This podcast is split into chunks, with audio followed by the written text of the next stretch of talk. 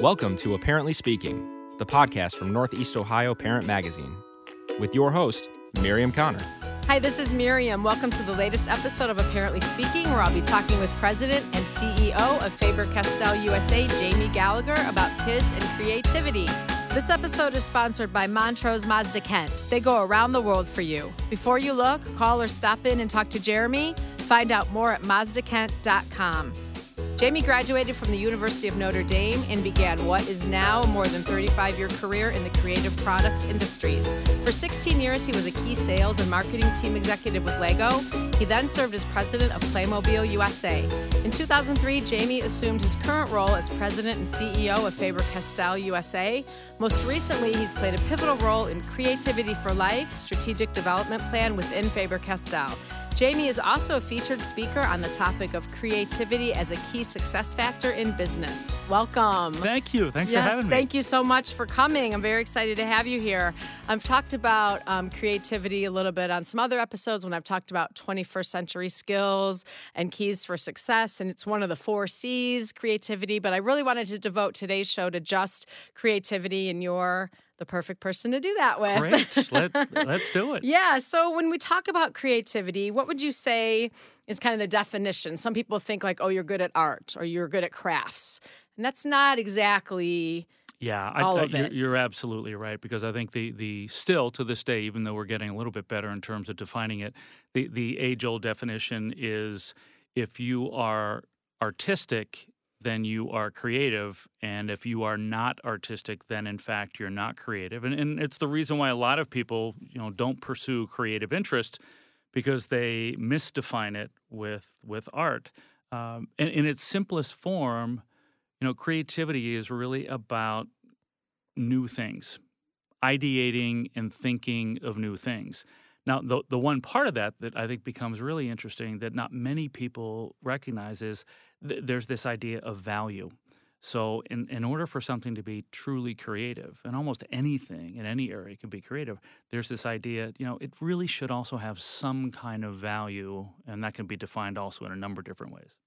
All right, right. So, you know, yeah, because at first, and that would be my first thought is, oh, you're good at art, or you're not good, you're not very creative. You know, my sister, there are four of us siblings, and my my one sister, she got all the artistic, you know, everything. She got it all. She's a super great artist, you know, and I can draw stick figures only. Right. But I was kind of glad because I'm like, oh, well, when I'm looking about stuff up about, you know, being creative and all that, it's really a lot also about problem solving, right. which I'm like, okay, I can do that. But, you know, yeah. so it, it is, it's just interesting because because it really has a lot to do with being a good problem solver. And even, you know, some of the things I was looking up, you know, um, there was a recent survey among CEOs, and they said, you know, creativity is really a game changing skill for success. And business leaders I know are looking for creative thinkers, problem solvers. Right. And, and, and, I think the, the other part of that, because it is so much about problem solving and critical thinking, uh, you know, everybody understands imagination. And everybody's talking about innovation. But what's really fascinating is that without creativity, there simply is no innovation. And at the bridge, if you think of it, if on one side of the canyon sits imagination and ideation, and on the other side of the vast canyon sits innovation, then the bridge between the two, you know, the bridge between what you and I can ideate and making something happen is really creativity. And, and, that becomes, you know, the key bridge or the key link between imagination and innovation. Yeah, and it's really um, so you can see why it's really important in business yeah. nowadays, and why business leaders would be looking for it because you know they don't want someone who can just say it's black and white, kind of this is how you do it, this is the answer to the problem. They want someone that can think outside the box, so to speak. Yeah, and I, if you look at an organization like like ours at Faber Castell, I, I constantly remind people that we don't just need creative people in our product development and marketing and graphic design area. I mean that that's absolutely true. We need creative people there. But ironically, we need creative people in areas where problem solving is so important. So for instance, what we call supply chain.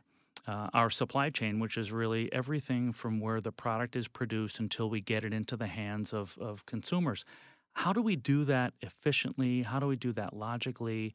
um, that's a really important area for problem solving. And therefore, as you say, wherever you find problem solving, we need creativity. Right. And if you think about it in your own life, I mean, all throughout your personal and professional life, you're always going to be having to problem solve. Right. So if somebody really can't get that or isn't really good at that, so to speak, then you know it's going to hinder their success. I think personally and professionally. Right, and I, and I think as you say, you go back to that survey, and a lot of the different business thinking today is an understanding that you know we are headed into a future that's going to be influenced by artificial intelligence. What does that leave us? You know, that really leaves us as being creative problem solvers. It leaves us as being people who are truly human. Um, what are those things that we're going to continue to need in a world that is going to be increasingly influenced by artificial intelligence? And I did, I read something else that said creativity peaks at age four and then it steadily declines, you know, through your adulthood, which was like, it makes me sad. I was like, It oh, does. yeah, because, you know, you think of little kids like that. They're so creative and they're just, they have no, you know, nothing's been told to them as far as like, you have to do things this way or that way. So they do come up with these creative solutions. And and that you know it, it's that fact coupled with the fact that creativity once again is so clearly recognized as an important skill and mindset for future success. So on one end you've got something that's clearly recognized as being increasingly important for our success in the future, but then on the other side you look at the measure of it that starts at, you know, age 5 where it measures out at 98% and by the time you get to age 31 it's at 4%.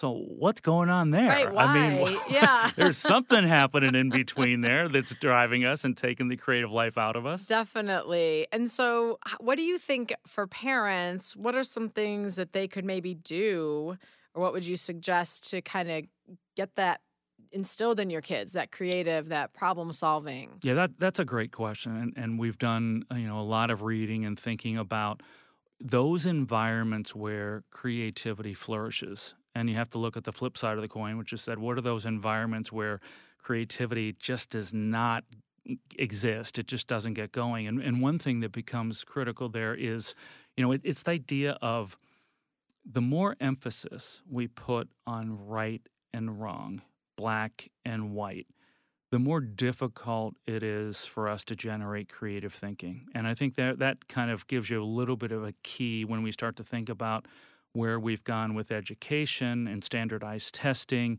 and it's either right or it's wrong, it's black or it's white, it's quantitative. That makes it difficult to generate creativity. Um, it also instills an element of fear and trepidation. And one thing that's absolutely true and undeniable is creativity will not coexist in an environment of fear. So if if you and I are working together on a project, because there is a lot of collaboration in our lives these days, but if you and I are working together on a project and I have an idea that might be a little bit out there, it might be a little bit off the beaten path and maybe even crazy. If I fear that you're going to judge me and you're going to say, Jamie, that's ridiculous. That that you, that's crazy. Then I'm probably not going to share that idea with you. And if that happens time and time and time again, then our unique ability to imagine, to ideate, to come up with new things is obviously going to be stifled because I, I don't I don't want to look silly or stupid Yeah, or inadequate fear or incompetent. Exactly, fear of that, yeah, rejection, fear yeah. of judging. So we look at these elements of, you know, where does it work? It absolutely works in environments where there's an openness, when there's an open mindedness. Uh, in a business environment or even in a, in a collaboration environment, trust is so critical. So if once again, if you and I are working together and we trust one another, then I trust that if I offer something, you're going to respect it and you'll give me open and positive feedback about it, but I don't have to hold it in. So we've got this idea of open environments where people trust one another, um, and there really isn't that fear. So those are the types of things, and I think even in a family, uh, you know, that's that openness, um, that you know, lack of fear of being judged or rejected or, or ridiculed or whatever. You know, be open, be open to experimentation, be open to, you know, play. Be open to things that, okay, if it works, it works. If it doesn't work, what did we learn from it? it it's that type of an approach and environment where creativity can thrive. And, and I think you know, as a, as a, you know, from your educational background, you know, this is all about parents, educators, and kids working together to create that type of an environment. Definitely. And I think, you know, you touched on the schools a little. I think some schools are maybe trying to be a little more, you know, innovative in this area than others. It just depends. But it's also hard because, you know, you mentioned the, the testing and things, there's that pressure there. And those tests are not creative. Yeah. You know, it's just kind of it is right. black and white. And so then the teachers have that pressure. And so it's a little bit harder for them to maybe let the kids be a little more That's creative because it's like no we have to get a b and c done you know today and things like that so kids are just you know sometimes in different environments they're just kind of learning what they have to how Right. they have to learn it to do well and this is what the teacher told me to learn and we have to learn it this way and so that kind of stifles that obviously a little bit It does, and I, and I think you know that's why if you look, you know, history will probably prove that we are at a time right now. Call it a crossroads, call it a time in the midst of change, um, but it is really difficult on educators to balance between meeting the criteria of standardized testing upon which funding and a lot of other things are based, while at the same time, I think in their heart they know that kids learn differently. You know, there's many different ways of learning, and kids respond to different prompts. Um, they they know they want to do what's in the best interest of their kids, but they're in a tough spot. They have to balance the standardized part of it as well. Right. I'm just thinking of my son um, in particular with math. W- even at a young age, he started, um, he was always pretty good at math, but they would just kind of give them the problem and let them see if they could figure out figure it out in their own way rather than you know this is exactly how you do it. And i think i don't think that probably works with every kid depending on their Mhm. math skill you know but I, but he for him it worked really well. And he would come up with some ways that i would never have Yes. ever figured ever done it that way ever but it worked. And you know sometimes my husband would look at it and say you know but if you this way seems like it's so much longer you know i'm like let him do it. That's the way his brain works so let him do it that way. It doesn't it's fine. It's not the way we would do it or the old way we were taught. Um, but he was being creative with it and he got to the solution. And that's such a great example of how creativity works. And, and it's such a great example of, as I mentioned, you know, kids learn differently. And, and the more we can allow for different pathways and different ways of learning, then, you know, learning and creativity can flourish, just like the example you gave. Yeah, I agree. And I think, um, you know, thinking about kind of switching gears a little bit, you know, for parents. So obviously, like you said, let them don't just kind of shoot it down even if you even if you think that idea is not going to work or that's not really but maybe even just talk it out like Right. why why do you think that solution would be a good one and here here's my two cents and kind of things like that Yeah. rather than just like no you know that's not or that's not how we we all have always done it or things like that No, it's amazing to think of, of the educational world that I grew up in and how we learned and how much of it was memorization, rote memorization wrote, yep note taking, and, and you know, I, I probably got through because I was a voracious note taker. And then those notes I would memorize the night before a test. And I look back and I think of that way of learning and how that absolutely can't apply to everybody. Um, we're in a better place now. Yeah, I'm not sure how I got through. Barely, I guess, by the skin of my teeth. But um, but you're right. And then of course immediately you forget everything that you did because Right. you were just doing it for that, you know, That's right. purpose. And that was your goal. And then you can just check and throw those note cards That's away right. and move on to the next set for sure. Definitely. We're gonna take a quick break and hear a word from our sponsor, and we'll be right back and continue talking about creativity. Hey, this is Miriam from Apparently Speaking. Join the Mazda family like I did at Montrose Mazda Kent. You'll love the selection of new and used cars and lease options. We are on our third car from Kent Mazda. We keep going back because of the ease of purchase, and it has been by far the best deal we could find each time. Montrose Mazda Kent. They go around the world for you. Before you look, call or stop in and talk to Jeremy. Find out more at mazdakent.com. All right, we are back talking with Jamie Gallagher, President and CEO of Faber Castell USA. We're talking about kids and creativity and maybe some things parents can do to foster that. I think um, I'm thinking about, you know, my kids, we used to do more just because they're a little older now, but I love doing arts and crafts with them. We have a space in our basement, and I have all these supplies. They're just random. I mean, just all kinds of, you know, right. some of my friends tease me, but just all these different bins of these different supplies. And some of the things they always liked the most was just kind kind of free free, right. you know, free create creatively, whatever you want to call it. I would just put everything out or they would pick some and just, you know, do a collage and put all these different things on the paper. It wasn't like I said, you know, you have to do it this way. Right. They came up with some great things. and it is. And I think, you know, that you look at, um, you know, the, the way that digitization and screens in many ways um, have influenced and dominated uh, our, our lives these days. I think that idea of the traditional free form, blank canvas, open materials, um, you tell your own story based upon your imagination.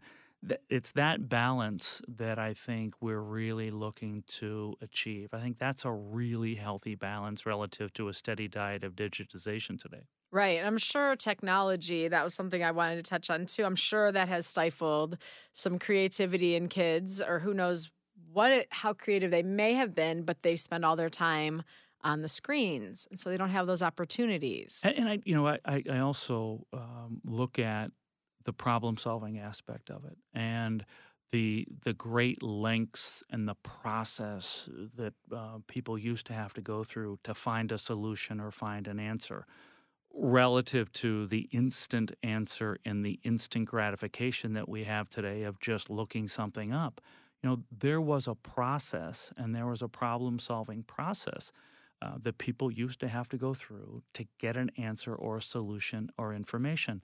Um, Technology is unbelievably positive, and there's so much good that comes of it.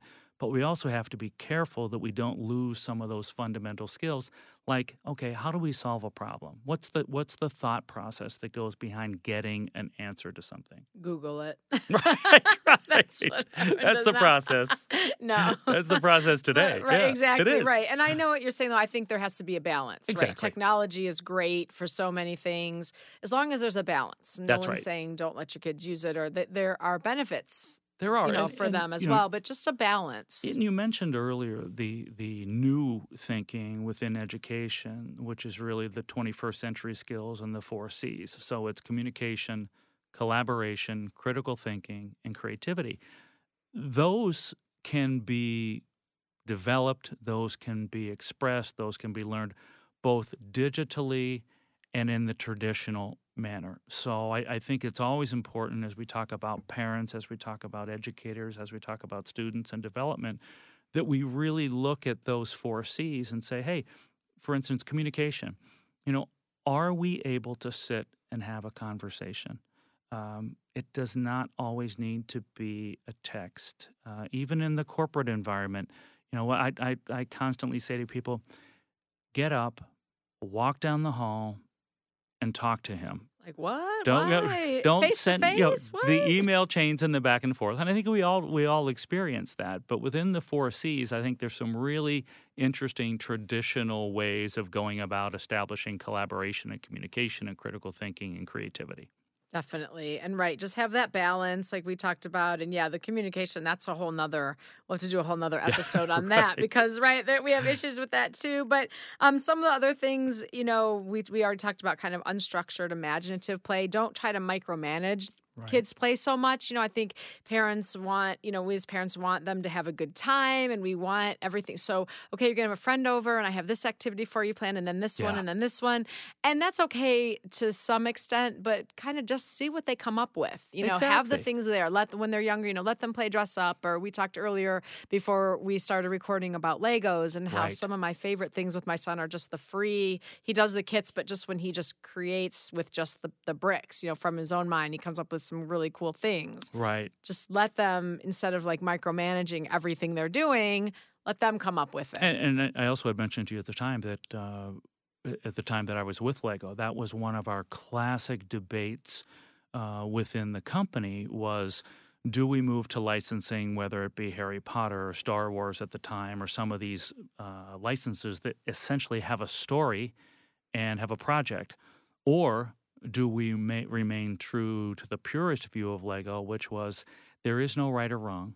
Uh, it is all about your imagination, and that's all you need to create something. Is whatever you can ideate, you can create.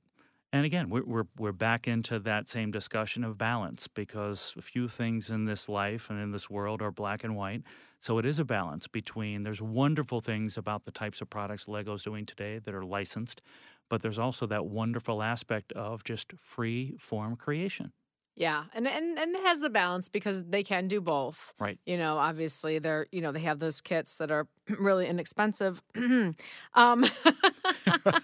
and then they have the free you know bricks, which are you know so there so there is that balance there too. And I think um, something I read too about fostering creativity in your kids. It said don't reward children for showing creativity. I thought that was interesting. Yeah. You know, don't don't give them a reward for that. Let that just be let that be the reward. Exactly. That They that's were creative. And uh, you know, we we continue to fight the battle of rewards, right and wrong, good and bad, um, and I think in some ways, just letting that flow, letting that be part of what we do, uh, and not always having to provide a reward for it or an acknowledgement for it. We do it because that's what we do and that's who we are. Right. That's healthy. I think that's a healthy I do approach. Too. I do Yeah. too. And just kind of also, you know, modeling it. I, I mentioned modeling a lot, you know. Um, let your kids see you reading for pleasure and be involved in the arts you know maybe go to a concert the theater anything like that Yeah. that you can music different different styles and genres of music you know expose your kids to all of that uh, when they're young And I, you know, I think that that's so great because I mentioned earlier that creativity thrives in environments where there's openness. And I think as parents, us modeling, as you say, that we are open. We're open to different points of view. Uh, very importantly, hey, we're open to being wrong sometimes. You know, as, as a, a mother and father, husband and wife, just showing that you know, we are open to being wrong, to changing our mind, to saying, hey, that's a great idea. Let's do it that way, not the way that I thought.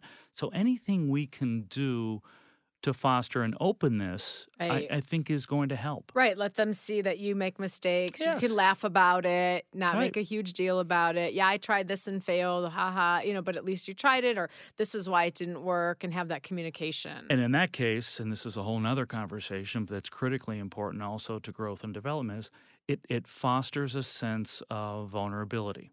And we know that if, if we are, and this is true in business, it's true wherever, if we're showing vulnerability and our humanness, then we're at the same time building the trust that I spoke of earlier. So one of the keys of building trust is to show that, hey, I'm not perfect. You know, I'm I'm vulnerable. I make mistakes. I change my mind. So it helps foster trust. Right, which is super important just in parenting in general, Yes. you know, for sure, definitely. Um, one thing that was really interesting that I found it said, stop caring what your kids achieve, emphasize process rather than product. So ask questions, you know, did you have fun during it? Did you finish it? What did you like about the activity? What did what didn't you like? Rather than focusing on the actual product, but more the process, the Yeah. creativity of the process. I thought that was really interesting. I, I think it is too, and I think that that becomes especially important as we look into the future. And there's a whole set of statistics, all of which are fascinating, that that really speak to the fact that the the jobs that will be in the in the market and the jobs that will exist in 2030. So 2030, believe it or not, is just a little more than 10 years away. But 10 years from now, those jobs that exist in 2030, you know, two thirds of them have not even been invented yet.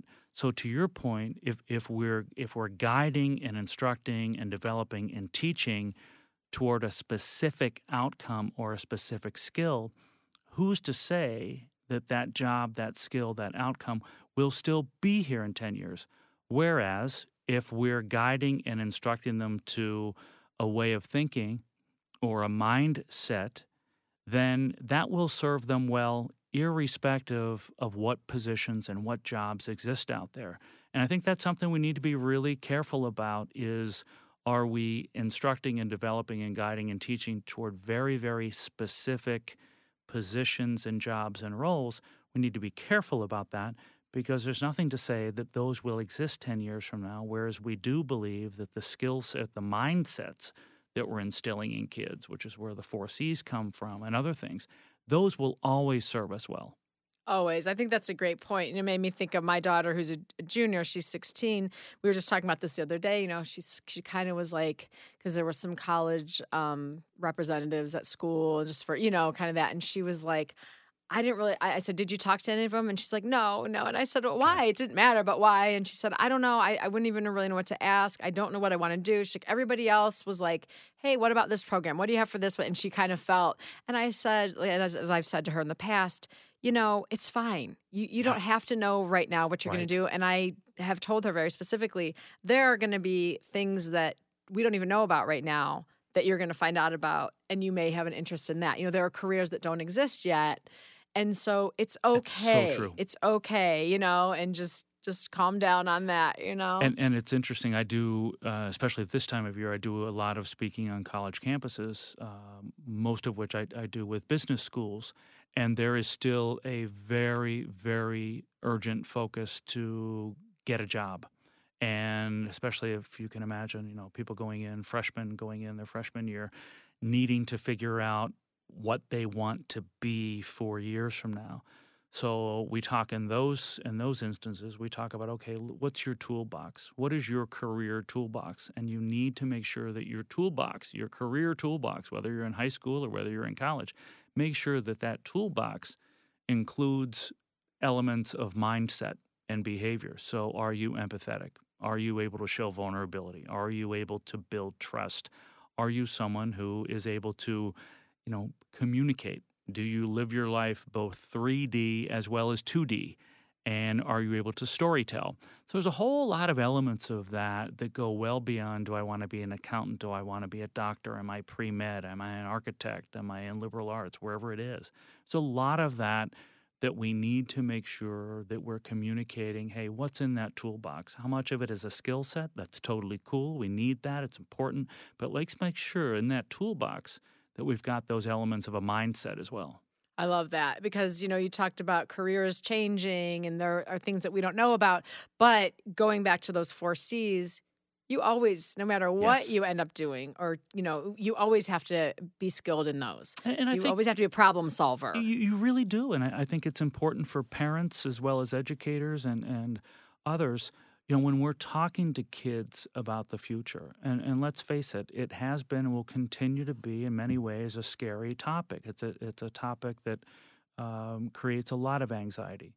But I think when we talk to kids about this, we should talk to them about the importance of the the mindset, the importance of you know along the lines of the four C's. Okay, hey, let's make sure that we're building uh, skills and and abilities to communicate, you know, to work with people.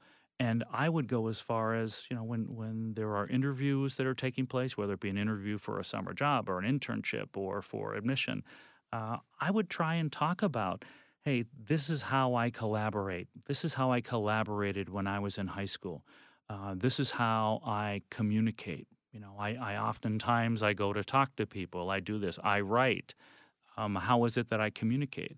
Um, here's a problem that I solved. Here was a difficult situation I was in, and here's what I did. So anything that they can do in that process to talk about how they are a communicator, a collaborator, a critical thinker. How are they creative? How do they encounter a situation and they creatively thought of a solution? Those are really effective ways to communicate with employers and with schools. Perfect. I mean, I think that's a great note to end on, even though I've enjoyed speaking with you and I have other things even written down that I would love to talk to you about. Um, but I think you said it perfectly. I couldn't say it any better. And I think um, even Faber Castell is doing a really good job to foster creativity. Um, even looking through, I'm like, oh, yeah, we have that, we have that, we have that. But, but you really do. And I know that, you know, at the heart of it is you, and that's very important to you. So um, I really appreciated getting to know you and just that side of it, that side of, you know, the, the big business, so to speak, that there's the person behind it that really truly cares about kids and their creativity. Well, thank you so much, and I really appreciate the time. And there's a lot of great things going on and a lot of great work to do. Yeah, thank you so much, Jamie. Thank you. This episode has been sponsored by Montrose Mazda Kent. They go around the world for you. Before you look, call or stop in and talk to Jeremy. Find out more at mazdakent.com. Thank you for listening to Apparently Speaking. Listen and subscribe on iTunes, Google Play, Podbean, and iHeartRadio. Find the podcast and much more at northeastohioparent.com. Like Apparently Speaking on Facebook and email me at podcast at northeastohioparent.com.